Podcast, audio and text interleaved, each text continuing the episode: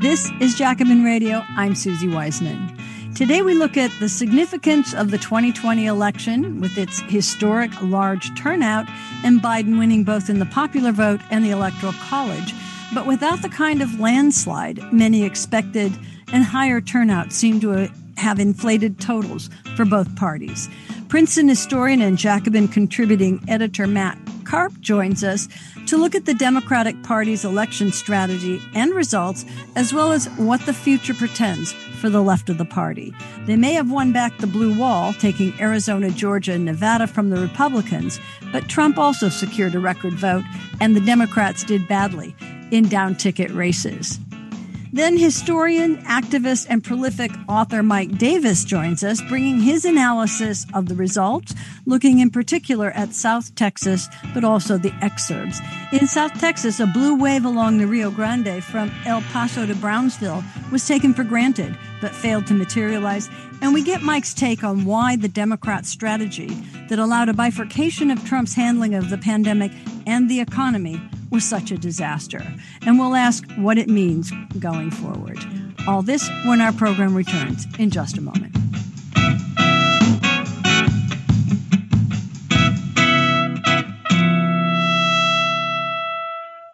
This is Jacobin Radio. I am Suzi Weissman and very pleased to have Matt Karp back with us. We're going to be talking about the significance of the recently, I was going to say concluded or almost concluded election of 2020. And I know so many of the listeners out there are feeling some election fatigue, but here we go. We're going to do some more. Matt is a Jacobin contributing editor. He's also an associate professor of history at Princeton and an historian of the Civil War era. His book that was published in 2016 by Harvard Press is The Vast Southern Empire Slaveholders at the Helm of American Foreign Policy. And he's now working on another book that is uh, about the rise of the anti slavery politics or the Republican Party before the Civil War. And we'll look forward to that one.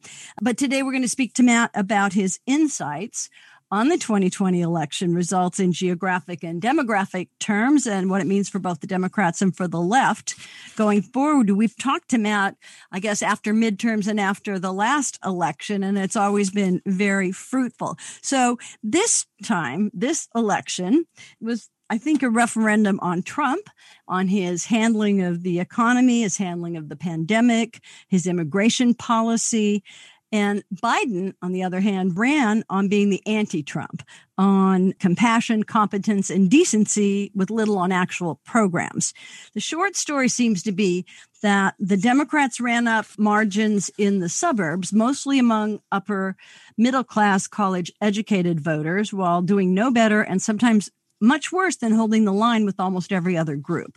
This was not simply the kind of blind bottom up transformation of voting bases, but rather the intended fruit of a very conscious Democratic Party strategy with serious and troubling implications for the future of any kind of class politics. And that's what we're going to ask Matt to explain. So, Matt Karp, welcome back to Jacobin Radio. And then let me just say, in your previous analysis of the last couple of American election cycles, one of your fundamental points is that the strategy of the Democratic Party, its leadership, and a majority of its elected official now puts the highest priority on winning the better off suburbs. They seem to have done very well with this approach in the 2018 midterms. Could you begin by saying how better off suburbs are defined and what is the basic program that the Democratic leadership believes is necessary to appeal to them, and maybe give a few examples of the places we're talking about and what makes that strategy so attractive to those who are running the party. Yeah, I mean, in some ways, we probably don't need to go back and do, you know, too deep into American history here, but in some ways, the kind of, you know, paradigmatic, well educated, upper middle class suburb whose sort of professional class politics moved into the Democratic Party as early as the 1980s was the kind of suburban Boston region, the sort of early tech and biotech boom in Boston in the 1980s that uh, Lily Geismar, I think, wrote about in, in her book about the kind of first wave of, yeah, I don't know, neoliberal third way Democrats yeah. and their kind of, who actually were seeking to capture a number of constituencies, but that sort of Mike Dukakis style politics that took over places like from Lexington, Newton, and the kind of very well educated Boston suburbs with a kind of politics of technocratic competence and private public partnership. And with that displacing an emphasis on traditional Democratic Party emphasis on union labor and working class politics.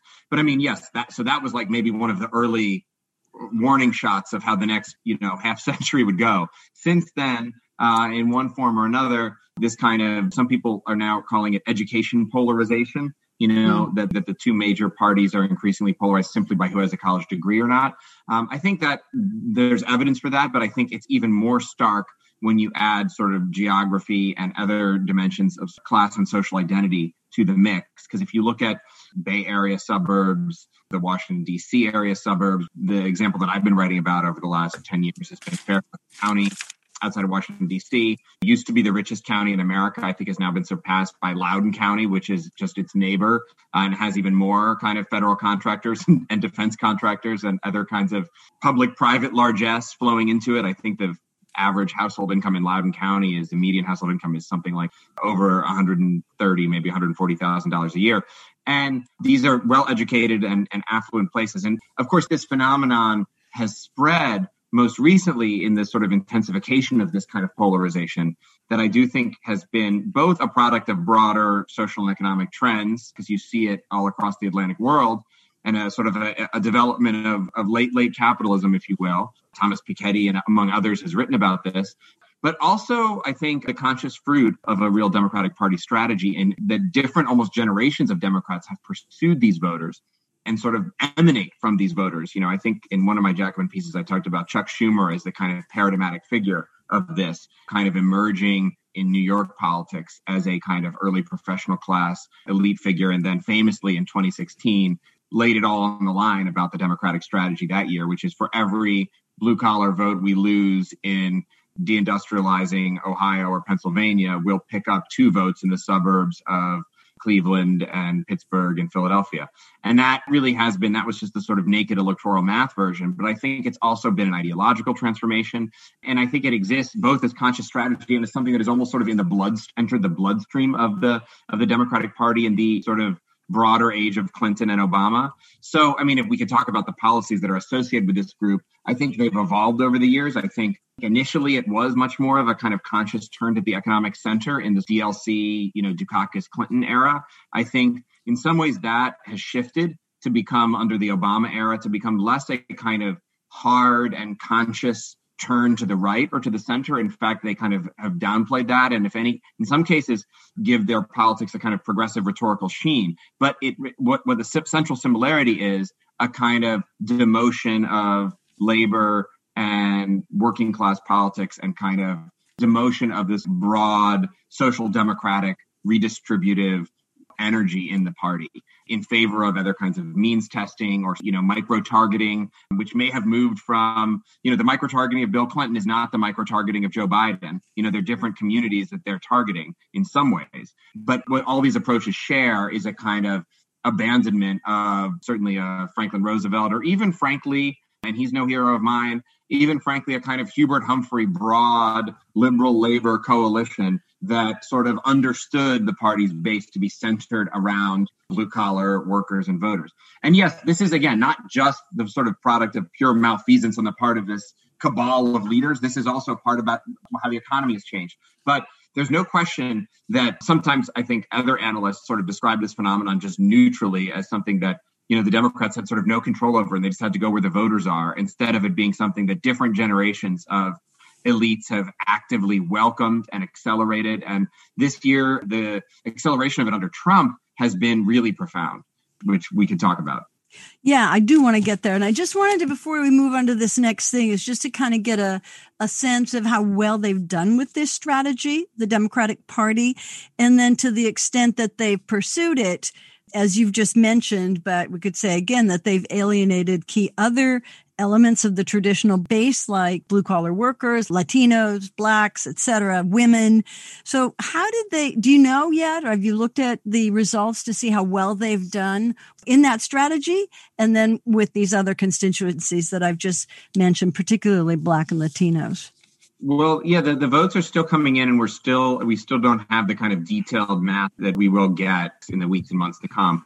But yeah, it's been an acceleration of those same two trends, which is both winning voters on persuasion, that is, converting moderate Republicans and independent voters, and enthusiasm, that is, winning over non voters in these largely, if you look at the, the sort of in geographic terms, in these well educated upper middle class communities. And that's been happening since really since the Obama administration took over. In 2008, actually Obama won a huge amount of working class voters. He did better with the sort of broader kind of working class Democratic coalition than than Democrats had been doing in a while. But then as soon as he was in office and it became not Obama the candidate, but Obama the president and Timothy Geithner, his sort of chief of economic policy, then you did see a kind of diffusion of that base a little bit in 2012. And then by 2016, we saw this transformation. So anyway, so they've been winning over these voters. They've been winning over these moderate Republicans. They've been losing, especially in 2016, 2018, and 2020. And, and in return, they've been losing basically because American politics is so racialized. It's clear that they're losing, you know, white non-college educated voters, broadly white working class voters.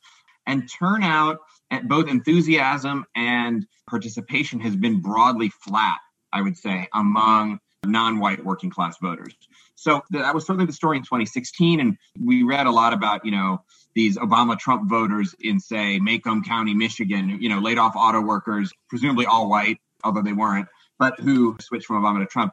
But then we also heard a lot in 2016 about the missing votes in Milwaukee and Detroit and Philadelphia among African Americans, among black working class voters who, you know, didn't go Republican, obviously, because the Republican Party has since Barry Goldwater has treated black voters with contempt and kind of almost imagined them outside of the political community, but voted with their feet by not voting, in effect. And we saw this massive sink in turnout. So, in other words, it's been the same wager, and it didn't work at all in 2016 because they didn't get enough of the suburbs to compensate for the sort of missing votes among white working class votes they lost and the black and Latino working class votes they didn't win.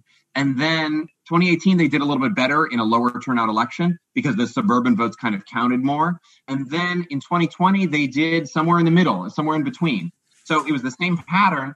I think, you know, you will say for Biden that it seems like he didn't actively do that much worse than Hillary Clinton among black voters in these key cities. And he got about as many votes in Detroit as Hillary Clinton. And given population decline, that means he probably did a little bit better.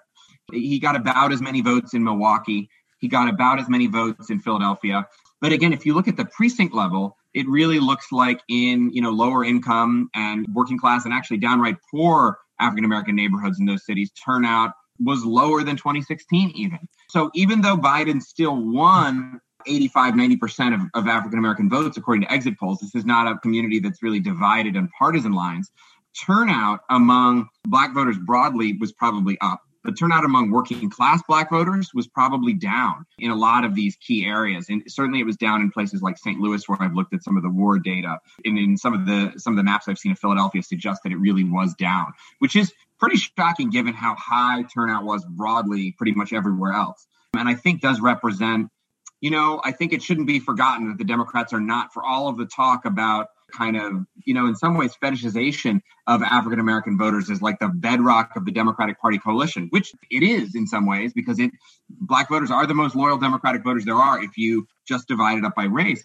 But if you look at race and class and location, these voters are not really being prioritized and they're not whatever the Democrats are selling, they're not really buying it any more than they were four years ago.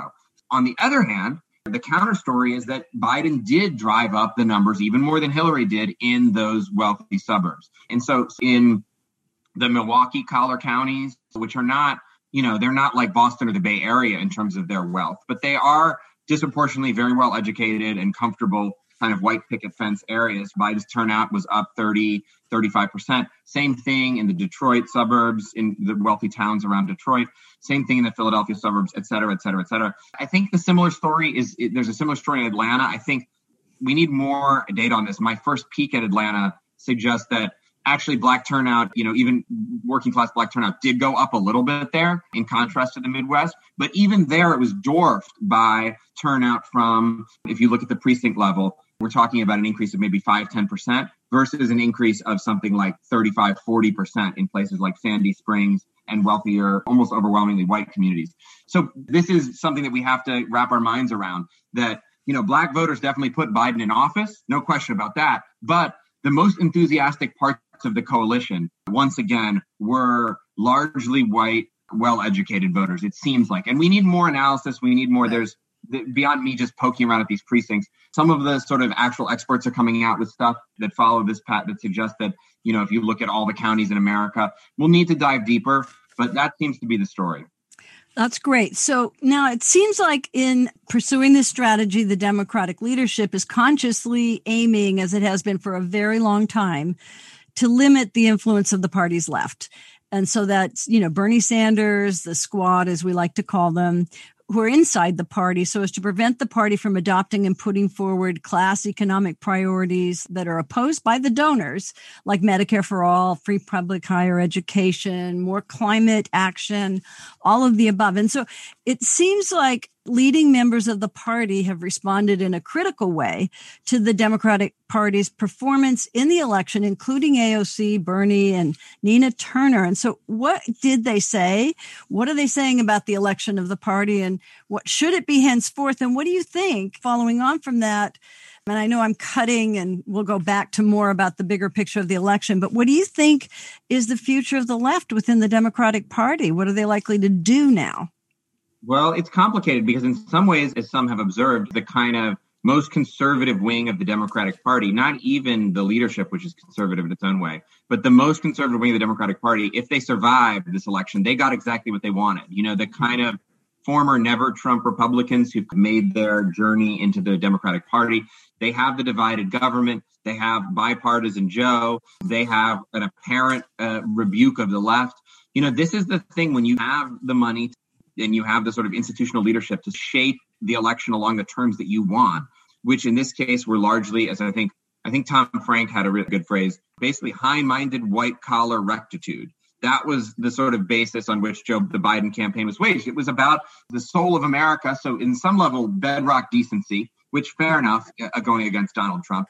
But then that was connected to competence, expert rule, belief in science, and, the meritocracy. And, yeah. Yeah. And in some sense, yes, the meritocracy and the kind of deference to professional experts. So I think that far more than whatever was on Biden's website about jobs and about even infrastructure stuff, which he does support, and I think he will support, um, were really the kind of, in my view, the driving essence of the campaign and what made it, even though Biden himself has a sort of a better track record as sort of being a, if you will, a fake working class populist than Hillary Clinton d- did is an individual. His campaign, the Biden Harris 2020 campaign, was actually remarkably similar to the Clinton Kaine campaign of 2016 in, in its focus on that kind of rectitude and responsibility. And so I think in that sense, the conservatives and the institutionalists in the party help control the terms on which the campaign against Trump is fought. And then they get the electoral result in effect that they want, where the voters that agree with them turn out and respond to that message. Other voters don't. And then they're able to turn around and say, look, this message works, your message doesn't. And so they get to sort of make basically disingenuous electoral tactical arguments to justify the, their ideological preferences, you know, against Medicare for all, et cetera, et cetera. Now, where does that leave the left? It's really hard. It's temperamentally, I, I want to find the good news right around the corner. But I, I mean, look, there are the enhanced squad in Congress with Cori, Bu- Bush. Bush and um, Jamal Bowman, who I think is is basically a member. Maybe Mondaire Jones too, if you want to throw him in there. Clearly, they they also are good at driving media narratives to some extent. So that is it's a weapon that that the left has. It, it's kind of in some ways given the actual tiny number of kind of basically Bernie crats there are in Congress, they do get disproportionate attention. So I'm hoping that they are able to maintain a sort of effective opposition to this potential centrist consensus in Washington and, and get a little bit more, you know, that these people know that their their politics better than me. But my instinct is, and I do feel like everyone in the Bernie crowd world probably is due for a dose of humility to some extent. yeah. But but if, if I'm on the radio and you're asking me what the left should do, I mean, I think it should tie itself to the mast of these very broadly popular universal programs like Medicare for All. And I think it would be a shame if the grounds of opposition to Biden world or Biden McConnellism were themselves chosen, if the left chose grounds that were primarily about an opposition to one form of kind of signaling and rhetoric with another form of signaling and rhetoric. And to say okay we're not moderates we're progressives. We believe you know you like this slogan we like that slogan my hope is that there will be a kind of emphasis to sort of work towards the left wing majority that people like Bernie and I think people like AOC agree exists in favor of these broad, very popular, very necessary, very just, very radical programs that also most Americans support. Like again, again, I'll hmm. start with Medic, and I won't end, but I'll start with Medicare for all. And I think that, and, and I guess going along with that, I mean, it's so easy to, to connect this to the pandemic relief situation right. where you're gonna, where you have hundreds of thousands of people dying in a country where tens of millions lack health insurance. It's an obscenity. And I think it would be a shame not to make that the center ground of the fight going forward um, as part of pandemic relief. I mean, Bernie's bill to basically give everyone who had COVID Medicare, that would be a great place to start. Let's see you know, Pelosi shoot that down. I mean, she will. But that seems like a you know, I just hope that there are on ramps that can sustain and maybe even build that coalition rather than sort of just pick fights for the sake of, of picking fights anyway. So let me just, because, you know, we're doing a lot in a short amount of time. And I wanted to ask you, Matt, you know, you've been focusing on the Democratic Party. I've asked you to do that and the aspirations of the leadership of the party mainstream, the response from the left and their base. And if we step back and look at the bigger picture, maybe you could give us a, a, your assessment of the election, which seems to be on the surface, I think, contradictory. And that's on the one hand, Biden seemed to do very well in his own terms. He got a bigger vote than anyone in history. We had huge voter turnout. That was in absolute numbers and in the percentage of the electorate. He won back the so-called blue wall, Pennsylvania, Michigan, Wisconsin. You mentioned that. He seems to have consolidated Latino forces in winning Arizona, Nevada, Colorado, and New Mexico. And in addition, we can't forget Georgia, which now was won for the first time, I think, since maybe you can correct me, 1960. In any case, 92, um, Bill Clinton. Oh, 92. there you yeah, go. Clinton okay. did sneak in, sneak in Georgia the first time around. Right. Yeah. But I just wanted to go from there that Trump also got a record turnout and millions more voted for him in 2020 than in 2016. And moreover, the Republicans won what looks like a devastating victory down ballot, maintaining Perhaps we still have a runoff in Georgia in January, but it looks like they're going to hold on to the majority in the Senate. They've won back something like a half dozen seats in the House, successfully held on to state legislatures. So, how do you see that part of the picture? Well, I think the up ticket, down ticket split, it seems pretty clear to me. I mean, I'm sure there's more to it, but it seems pretty clear and easy to explain that by again, in terms of the broader anti-Trump strategy that the Democratic Party has developed since 2017, you know, personalizing Trump, identifying Trump as a kind of aberration and a departure from the Republican Party more broadly. And, you know, you could say it paid off if if your view is that all those those ticket splitting votes, which weren't that large but were enough to produce this contradictory result, if your view is that if they hadn't pursued this strategy, all those people would have voted straight Republican, then it worked out really well. If your view is that those voters could have been persuaded to vote against the broader Republican Party, if the broader Republican Party rather than Trump had been identified with the problems in America today, then it was an epic blunder because they've produced a government that can win but can't govern, can't pursue any of its even its own sort of mildly redistributive programs on its agenda without the Senate, or and would really struggle to do that. And again, although the Senate, you know, we can't totally count the Senate out.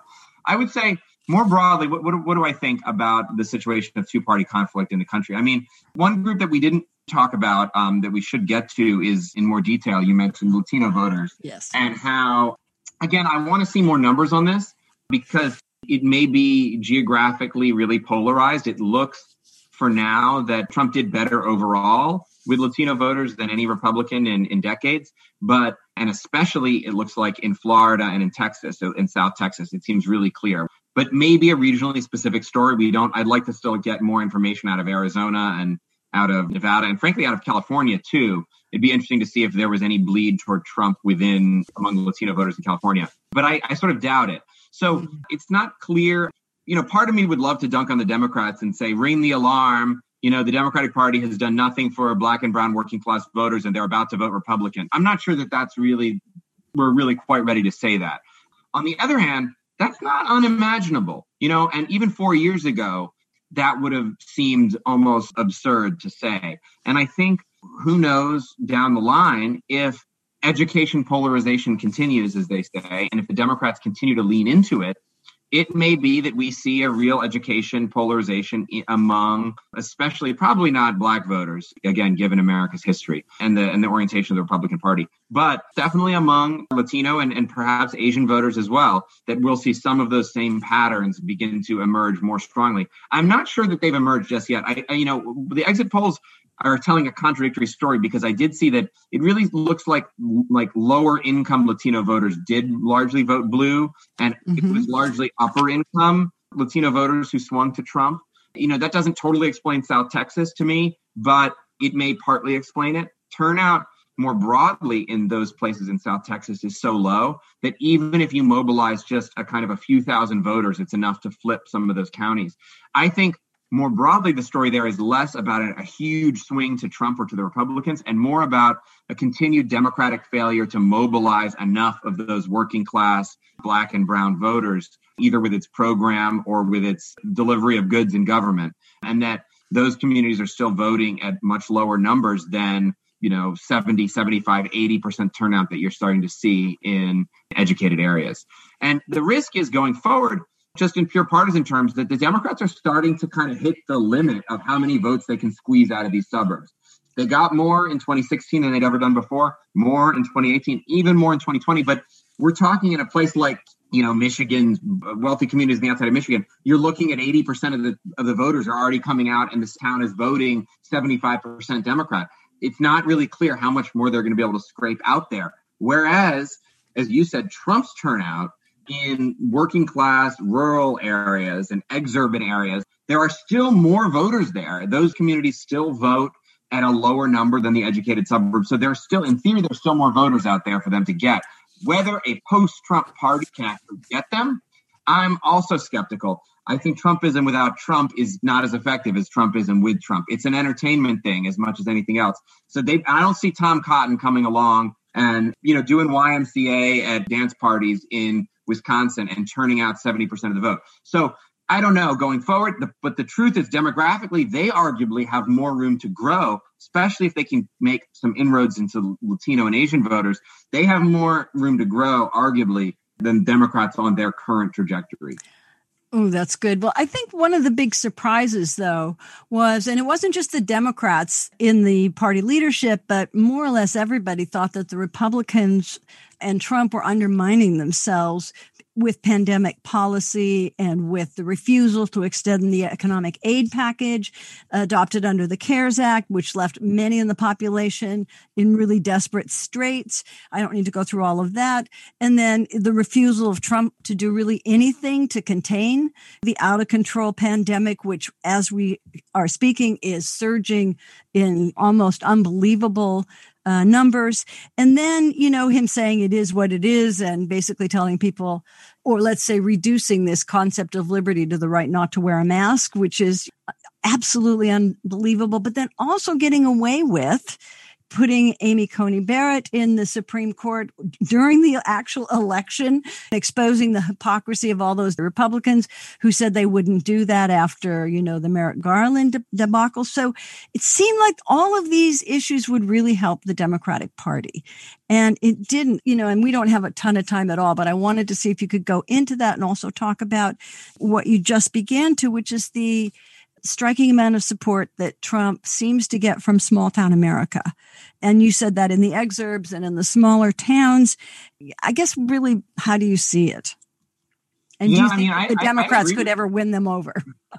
I agree with your characterization of this high expectations basically for the Democrats because of COVID and Trump's really disastrous and deadly bungling and sort of irresponsibility in handling that, which is a real thing and you know was deservedly and I think in some ways effectively called out by the Democrats. But I'm not actually sure that that won votes. Frankly, I mean, there were a lot of those polls in Wisconsin were like that had Biden up 10, which were insanely wrong where you know people were saying it's because COVID is murdering Wisconsin right now, and they they're blaming Trump.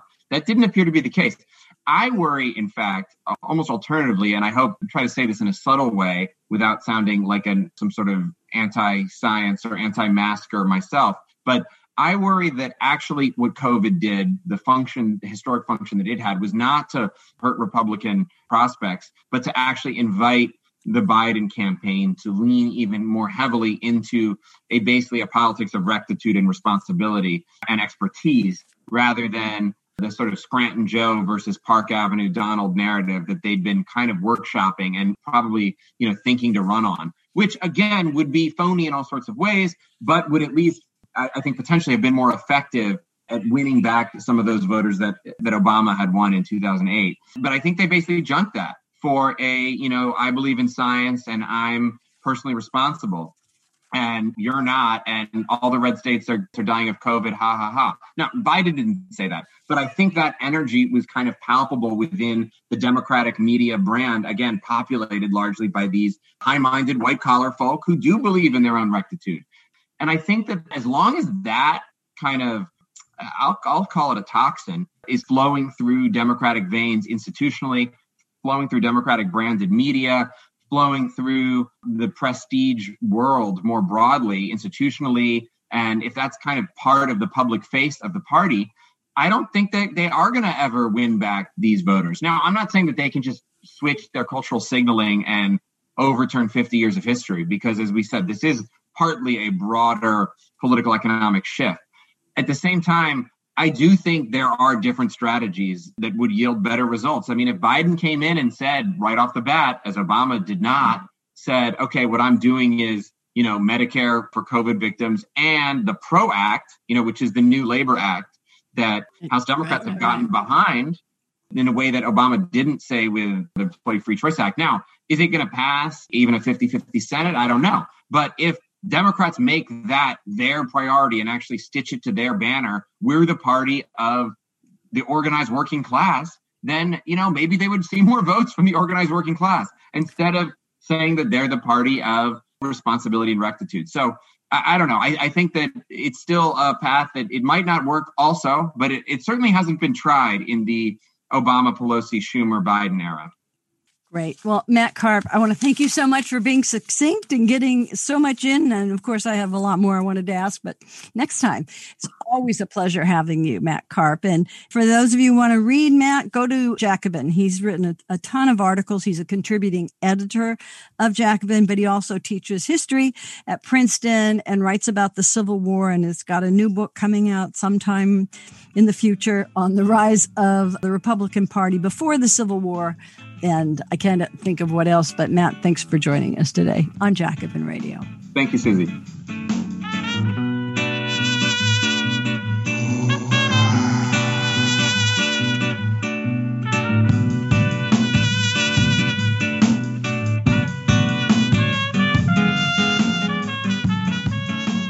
This is Jacobin Radio. I'm Suzi Weissman, and very pleased to have Mike Davis back with us to continue our understanding and analysis and perspectives on this, I guess, almost completed 2020 election. It's not really completed quite yet, but it seems to be. And Mike is, of course, a historian, activist, prolific author. And just in the last couple of years, he's published the monumental study of Los Angeles in the 60s, co authored with Jon Wiener called Set the Night on Fire. And he's written about COVID and pandemics in The Monster Enters, COVID 19, Avian Flu, and the Plagues of Capitalism. Also, Old Gods, New Enigmas, Marx Lost Theory, which is a disparate collection of four essays on working class history, nationalism, and the environment. And of course, before that, many, many, many more, which I'll have to tell you to go to Google to find out. Mike Davis, welcome back to Jacobin Radio. Pleasure. And I just, I was looking back at what you wrote just after the 2016 election. And you said Trump's victory, of course, may turn out to be the ghost dance of a dying white culture, quickly followed by a return to Obamian globalist normalcy, or conversely, we may be heading into the twilight zone of homegrown fascism. The parameters of the next four years are largely unknown. Much depends on whether the Republicans succeed in incorporating the old industrial states of the upper Midwest into their mid continental Reich of solidly red southern and plain states. And in this case, their structural electoral advantages might override the popular vote for another decade. And so I want to go from there. And of course, I'm going to say one factor that you could never have imagined was, you know, this intervening coronavirus and worldwide pandemic. But before going to that, I want to look ahead from that analysis of 2016 and uh, you seem to be saying that you're looking forward to 2020 to one of two possibilities either a return to Obamian, globalist, neoliberal normalcy, as you said, or a deepening of the Trump and the Republican reactionary drive to then so called authoritarian populism and leaving aside any problem that we may have with those terms. So, in this election, in a real sense, Biden and Trump each seem to be aiming respectively for one of the two options that you've laid out. So do you think that this election confirmed that these were the two political options? And do you think the electorate came down on one side or the other, or is there yet another alternative? Well, the Clinton Obama restoration has happened, but it's confined to the Oval Office. In every other important part of the election, I think we're all astonished by the strength that the Republicans demonstrated. Biden brought out about 10 million, maybe 11 million new voters. Trump succeeded in bringing out 8.5 million new voters. And the results are this whereas the uh, Democratic National Congressional Campaign Committee had been boasting that they would win 10 to 20 new seats, they lost 10. So the House majority may be down now to only about seven or eight votes, a very fragile majority. The Democrats spent a billion dollars on Senate races, have gained one seat, and now control of the Senate depends on two runoffs in Georgia that Republicans are heavily favored to win. But maybe the most single important result is what occurred in state elections. Because people recall in 2010, in the first midterm after Obama's election and after he crushed awful lot of hopes by bailing the banks out without penalty. The Republicans seized about 650 legislative seats and gained control over all, I think it was around 25 legislatures. They had total control. That enabled them to reapportion seats because 2010 was the census year on the basis of gerrymanders that we've seen the results of in places like North Carolina, Pennsylvania, and Texas. So it's all important in this election to achieve strategic victories in these state elections. In fact, the Democrats achieved none. And one example, because it's probably the most important, is the case of Texas. Now, you recall that the polls right up to election eve were showing that Biden might even win Texas.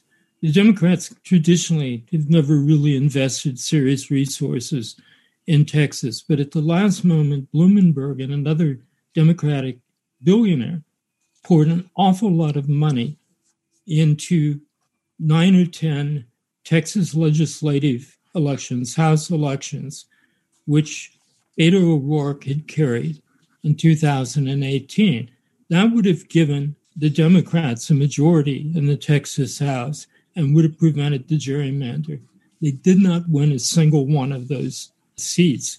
So it's hard to imagine Biden encountering a worse balance of power than what he faces now. With a tiny majority in the House, probably the Senate still in the hands of Mitch McConnell with the Republican supermajorities in a couple dozen states absolutely unmoved, and with the federal courts, from district courts to the Supreme Court, firmly in the hands of Republicans for another generation.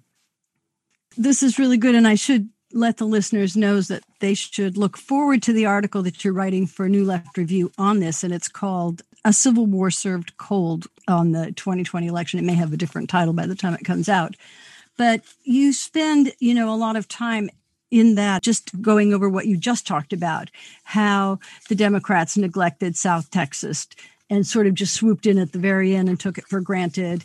And we know everybody was upset that Julian Castro was uh, not given any time at the virtual convention to speak. But you also lay out the ways that not only did the Democrats not do well in the down ballot or the down ticket, elections, but the way that the Republicans systematically organized to secure their results. Could you elaborate, I guess, a little bit on that, which seems almost structural and what you think that means for the future? Sure. There are eight counties along the Texas Mexican border that have considerable populations. A couple million people live along the border. Hillary Clinton won those border counties by 40%. Joe Biden managed to lose two counties with 80% Latino population and only managed to get 15% margin. The Republicans mounted a particularly aggressive campaign in South Texas. Now, the autopsies of that disaster, and I exclude San Antonio here because it has its own powerful democratic political machine run by the Castro brothers, but this has been attributed to things like the fact that Tejanos are more conservative, large numbers of them work for ICE. There was a large Catholic vote against abortion. But none of that really holds up. When you look at what happened in March eh, on Super Tuesday in the Democratic primary, because Bernie Sanders, who had 200 young Latinos on his national staff, full timers, roared into South Texas. Julian Castro had dropped out of the race in January, and he swept all those counties with massive enthusiasm, with a whole new stratum of young activists, created a tremendous amount of energy. He swept all of South Texas and got Austin. So I think what you saw in the results is only in its minority the result of a more aggressive and well funded campaign by the Republicans.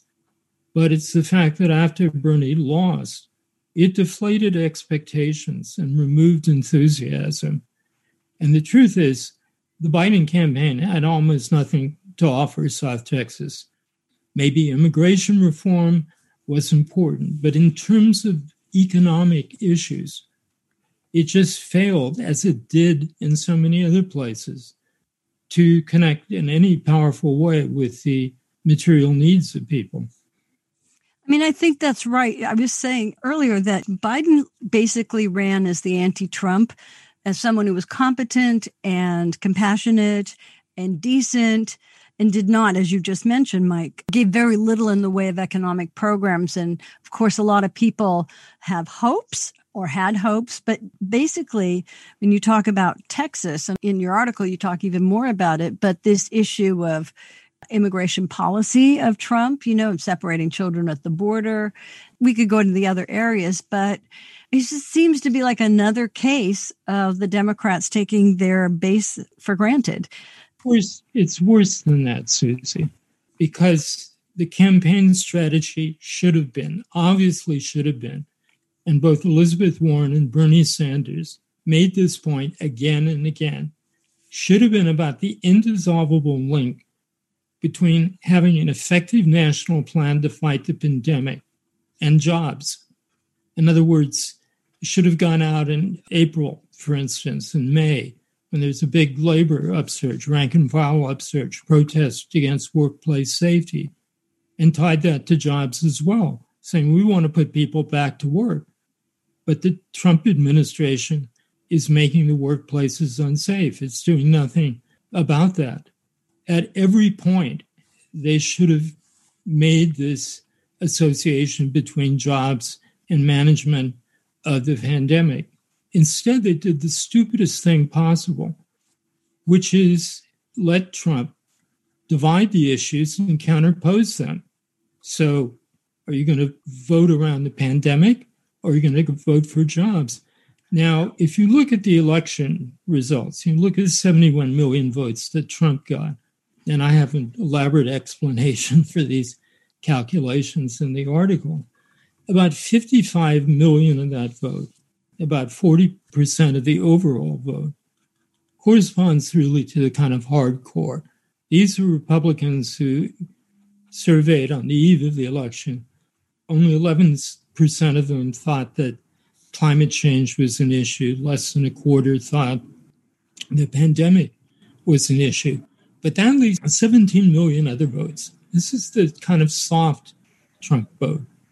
And I think there's a broad agreement, at least amongst liberal and progressive analysts of the election. And that analysis has been made in the last uh, week, week and a half, that the economy was the crucial issue because people have, for the entirety of this pandemic, been forced in this position of having to make Sophie's choices about the safety of their families, the health of their families, and their need for income. And Trump created a divide between those two positions. And so you, you in a sense, had two plebiscites going on one for people who thought the pandemic was more important, even at the cost of jobs, and other people who, having faced uh, job loss, the closure of their businesses, and realizing worse could come if there were more closures and without any kind of the income supports. Because remember, in July, the initial payments stopped. And by the end of this year, all the relief to workers and small businesses will stop. This is another point where the Democrats should have gone to the grassroots instead of playing this game behind relatively behind closed doors in Congress. There should have been ads everywhere saying McConnell's bottling up the money to save your house or jobs. So it's hard to avoid the conclusion that this was really strategically one of the stupidest campaigns ever waged particularly in the light of what happened in 2016 and Clinton's loss of significant number of blue collar Democrats. Okay, so Mike, that I think that's right. You know, and it's just incredible that the fact that Mitch McConnell could stand his ground and even continues to do so and says there's no possibility of any relief, economic relief till January at the very least. Whereas I know right now that in certain states, there were eviction moratoriums. They come to an end now. And so between even now, or let's say Thanksgiving and January, we're likely to see perhaps tens of thousands of evictions, you know, at the time that we're going to have a surging pandemic, as you well know. And it's pretty incredible that he could get away with that. But before we get to that, let's just say this one other important fact, and that is that looking at your 2016 analysis and then looking now, you can say that they're similar. But nonetheless, you also have to say that there was a much larger voter turnout and the Biden vote was, as we now know, the largest for any candidate in history, or at least for the last uh, more than 100 years, I think, and also the greatest percentage of the available electorate in history. So outdoing, and I think in the end, by the popular vote, he will have won something like 5 million more than Trump. This is not about going to the electoral college, but how does that affect your conclusion about the 2020 elections being very similar to 2016, or does it have any independent significance or looking at it separately what's the significance of biden's big increase and but then also you have to say of course the big increase in trump's vote. Well the problem with the popular vote of course is that the democratic margin the 3 million majority that clinton won in 2016 and now that's four and a half or five million votes that biden won that really just goes down into a trash bag in hard blue states because it doesn't convert into any additional electoral seats. Biden's victory consists of about 256,000 votes in Wisconsin and Pennsylvania and Michigan, plus Arizona and, and Georgia. It's a very slim victory. Trump won in 2016 because he got 77,000 more votes than Clinton in the three Great Lakes states. But whatever spin is being put on this election as a historic victory for the Democrats, it just doesn't wash. Nobody expected Trump to increase his vote by eight and a half million. Everybody was predicting a landslide. Poll after poll, from Pew to Associated Press, was showing a 10 point lead by Biden.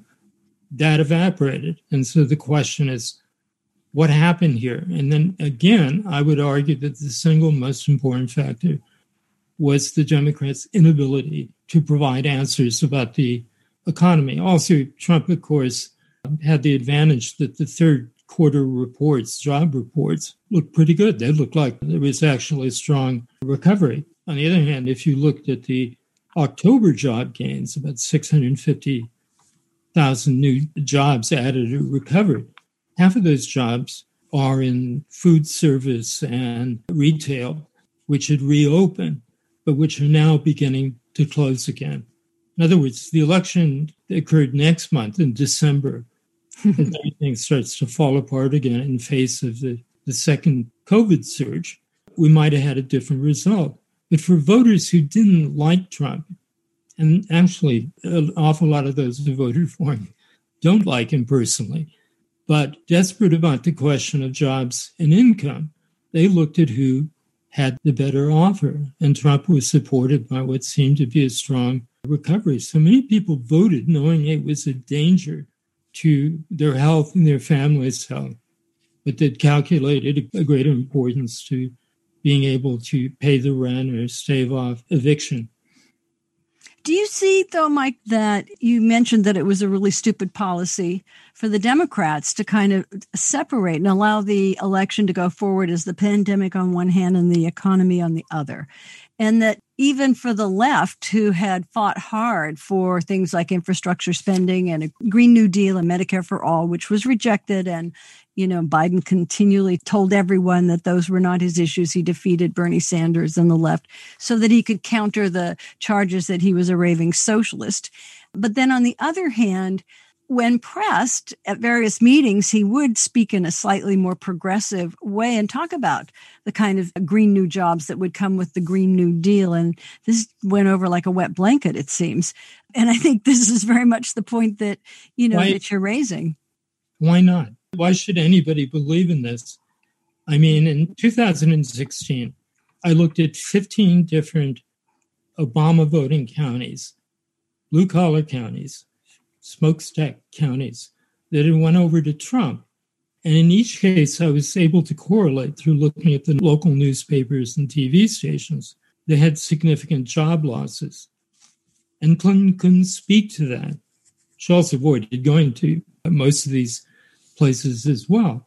In the debates, Biden addresses the question of unemployment and the future of work by referring to millions of green energy jobs. Are you kidding?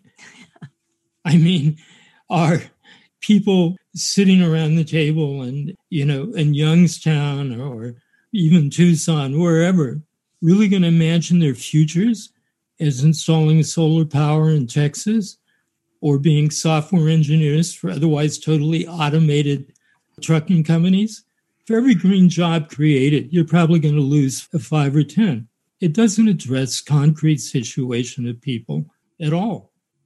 He could have addressed it by talking about expanding public employment, by talking about geographically targeted economic aid to the regions in most distress, but he didn't. And so the result in the Rust Belt, this marginal increase that allowed him to win some of these states, still looked very, very much like 2016. He was unable to repair the damage because he could not answer the simple question.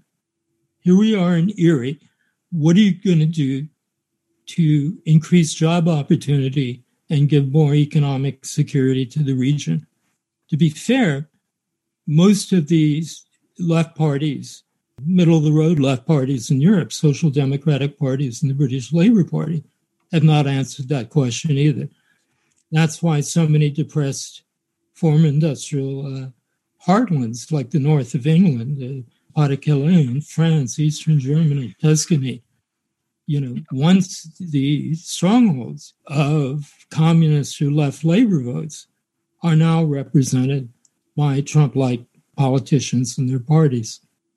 But it's so interesting, Mike, because these parties campaigned on the very issues that you're talking about, and yet they don't deliver. In fact, they govern like the neoliberal counterparts. And so you'd think like bringing it back to the United States and small town America and these areas that I'm going to ask you to go into, you know, one thing you might have thought would happen would that people would just stay home seeing no alternative. But they didn't stay home. And it's, and you and I spoke privately about whether or not Pelosi should have made a deal with Trump, at least to extend the CARES package, because that might have changed.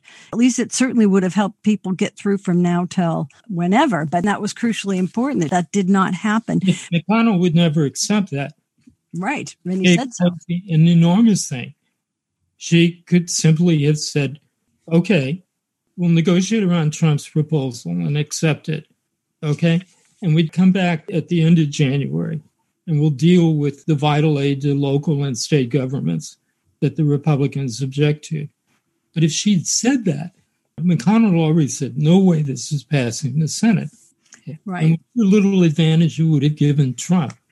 She yeah. would have had powerful leverage over the Senate races and the popular vote. But the Democrats seem to avoid at all costs being the party of high employment and jobs can be further from the New Deal persona of the Democratic Party. That's exactly the point, you know, that I wanted to get to. And it's the point also in the UK and elsewhere that the Labour Party, the Democratic Party, are more interested in crushing their left wing challenges than they are. Uh, they're more worried about that than they are losing to the far right populists or so called populists. So, you know, and you spend a lot of time in the article that will come out in New Left Review looking at strategic case studies and advancing the view that the Democrats underperform because of their own political failures. That's what we've been talking about. And in Texas, again, let's go back over that. It was neglect and overconfidence, especially along the border where the Republicans simply out organize them. I have a lot of questions about that, including the role of the right wing media. But in these deindustrializing areas, it was the refusal again, this is going back to the role of the left to implement truly radical interventions that would have been needed to get industry and jobs in these areas, as advocated by Bernie and AOC and the squad. And they picked up a few votes, but we have to be honest. In general, progressives form very well. And yeah. progressive referendums on local ballots perform very well. $15 minimum wage, one in, in Florida. Four, yeah. Uh, despite the big vote for Trump. And I think the most devastating and accurate analysis of the election results is precisely that issued by the Justice Democrats and by Alexandria, because they hammer away at this issue of not being able to represent the economic needs of people. And they show that if moderate Democrats, who suffered most of the losses in the House races lost, it wasn't because of the socialists on the other side. It was because of their own ineffective politics. Everybody who supported Green New Deal won in, in this election. So the election results actually ratify the long held analysis of the Sanders campaign and uh, the socialists in Congress I also should note that it appears that Bernie is going to fully endorse the idea of hitting the streets immediately after the inauguration, if not before, to fight for all the things that Biden discarded or refused to be aggressive about. I mean, the biggest single disappointment in this election year was the Sanders camp's concession of single payer health care for everybody. They never should have done that, particularly when it coincided with a pandemic that showed it was either single payer or nothing for millions of people.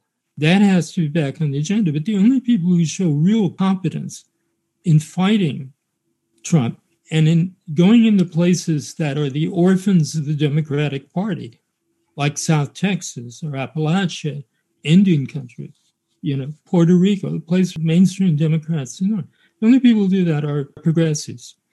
I mean, and this is absolutely true that we know that uh, something like 65% of the country wants Medicare for all, and that also includes Republicans. You know, and others may have argued that when Biden put forward the public option, that that would be a backdoor way because, you know, the insurance companies say they can't compete against the government. We had this argument when Obama was putting this forward. But I want to go just a little bit more in the, our last minutes here about Texas because you talk a lot about New York Times does others about why the Latino vote increased for the Republicans. And I think in your article, you emphasize some entrepreneurial opportunities and uh, love for Trump, despite his awful policies on immigration, separating children, but then also religion.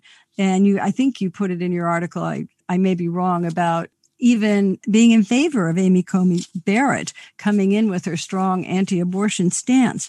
But then also you show that, and you just said that Bernie's policies would have done quite well, but he did lose to Biden in the primaries. So the larger question then is could there be a reindustrialization that would change everything from the Midwest to the southern border, even though it's never really even happened? Or I've been contemplated? There's only one honest answer for that. Yeah. The private sector cannot create good or secure jobs for Americans. That's true in a world scale. Capitalism is no longer a job creating engine, it's a job destroyer. And technological change points in that direction. It's the public sector that has to create the jobs. Our crushing need for more school teachers, for more caregivers, for more healthcare workers, for more people involved in environmental activities like controlling forest fires and you know that's where the jobs have to come from. But the only people prepared to talk about an expansion of the public sector are the handful of people of genuine socialists in congress I mean, the Democratic Party has completely caved in to this demonization of the public sector and of public employees. Nothing was said by the Democrats about restoring hundreds of thousands of public sector jobs that have been cut in the last decade. So, in a sense, there are only a handful of people who are willing to speak realistically and honestly about jobs, where jobs come from, and how Americans can have economic security. I must add to this because otherwise this interview will seem strangely silent on the point that, of course, white supremacism played a very large part. And I was surprised by the extent, something like 78% of Republicans said that crime was an extremely important issue. I was surprised by the extent in which Trump seems to have been able to easily sell this idea that Black Lives Matter protests were actually violent riots engineered by communists. I mean, there's the taproot of Cold War anti communism is still alive out there in large parts of the American interior and in the South. But it's really interesting that you say that because I know in my own home state, you know, where gun control, they hate the Democrats because of guns. They love their guns. But at the same time, I saw, you know, that that could easily translate into a sort of blanket approval of the police. Against the vandalism of what they called, you know, mimicking Trump, Antifa, anarchists, terrorists, whatever it is. Not so much socialists, although I'm sure that they would very happily add that epithet. So it's like, you know, on the one hand, you see that Trump was quite successful. And it's why I asked you too, of so many parts of the country, they have a lot of right wing radio and Sinclair television broadcasts and Fox News. But on the other hand, answering this question about whether or not Americans don't think in their own interest. I think they do very often. And I think that's the point that you make about jobs. So, can you yeah, sort of. I have great admiration for Tom Frank, but his famous book, What's the Matter with Kansas, that showed all these people voting against their immediate material interests. I responded to that with an article called What's the Matter with West Virginia? Once the most solidly Democratic state of all. And West Virginians, in some ways, are right to say that the Democratic Party left them behind. If you go back, for instance, to uh, Bush's very contested victory in 2000, the Democrats had nothing to say about things like the steel industry, a big employer in West Virginia. Bush promised to put tariffs on steel, and he did for a while. Mm-hmm. Uh, so people have to ask who's on my side and who's not. Right. Democrats, unfortunately, are not the party of full employment, even the party of Lyndon Johnson, that made economic well being of ordinary Americans its highest value. We still inherit the neoliberal party, as you um, put, shaped by the new Democratic majority and the Clintons. This is a restoration in a time when everybody understood there had to be a revolution of some kind in the Democratic Party. I want to ask one final question, Mike, and that is about you started to mention about the demonization and literally dismantling of the public sector, and that's where any jobs will have to come. And I know Robert Brenner last week talked about, you know, there has to be some form of statism because there will be no investment if we don't have that. But we don't have either, you know, the Democratic Party or the Republican Party putting forward any policies like that. So I just sort of want to ask you uh, how you see I guess the future in the short term and in the longer term, given that the obvious answer is not being pursued? Well, I agree. Bob's analysis of the whole crisis over the last year has been brilliant. But I wouldn't necessarily call it statism. This is where the question of campaign finance reform and so on that was knocked down by this hideous Citizens United decision a few years ago comes into play. It can't be the same state or the same kind of government. The public sector has to go along new lines where unions and the workers in those departments have much more say over the apportionment of, of government services and transfer payments and where the people who receive them have more pay. In other words, it has to also be a plan for a new kind of, of government and the democratization. Because what the Trump administration has done is carried to the nth degree something that, of course, has occurred for more than 100 years, which is the capture of regulatory bodies and major government departments precisely by the interests that they are supposed to regulate. Health and Human Services, ah, it's big pharma at the helm. Education, it's Betsy DeVos and the private education sector. We go on and on. So to do this, there has to be a kind of clean break that's advocated by both Bernie Sanders and Elizabeth Warren, some progressives still regard with hostility. I don't understand that. Her positions have been exceptionally good. And she was still left to Bernie on the question of taxing wealth. Mm-hmm. She was mm-hmm. prepared to take that step because income taxes really don't get at the core inequality in American life, which is the inequality of wealth, and through that, the inequality of economic power. Mike, we're going to have to leave it there, but thank you so much for all of that. I know we could go on for hours, and I wish we could, but I want to thank you for spending this time with us today on Jacobin Radio. Mike is historian, activist, prolific author. Look for the article that's going to come out very soon in New Left Review, tentatively titled The Civil War Served Cold and also his latest books, not just Set the Night on Fire, which we've talked about here, but also The Monster Enters, COVID 19 avian flu, and the plagues of capitalism. Mike, thanks for joining us today on Jacobin Radio. My pleasure. Thanks for listening. I'm your host, Suzi Weissman. This is Jacobin Radio. Thanks to producer and director Alan Minsky and to Jacobin Radio's Micah Uetricht. Bhaskar Sunkara is the founder and editor of Jacobin Magazine, and special thanks to Robert Brenner, and thanks to you for listening. I'm Suzi Weissman.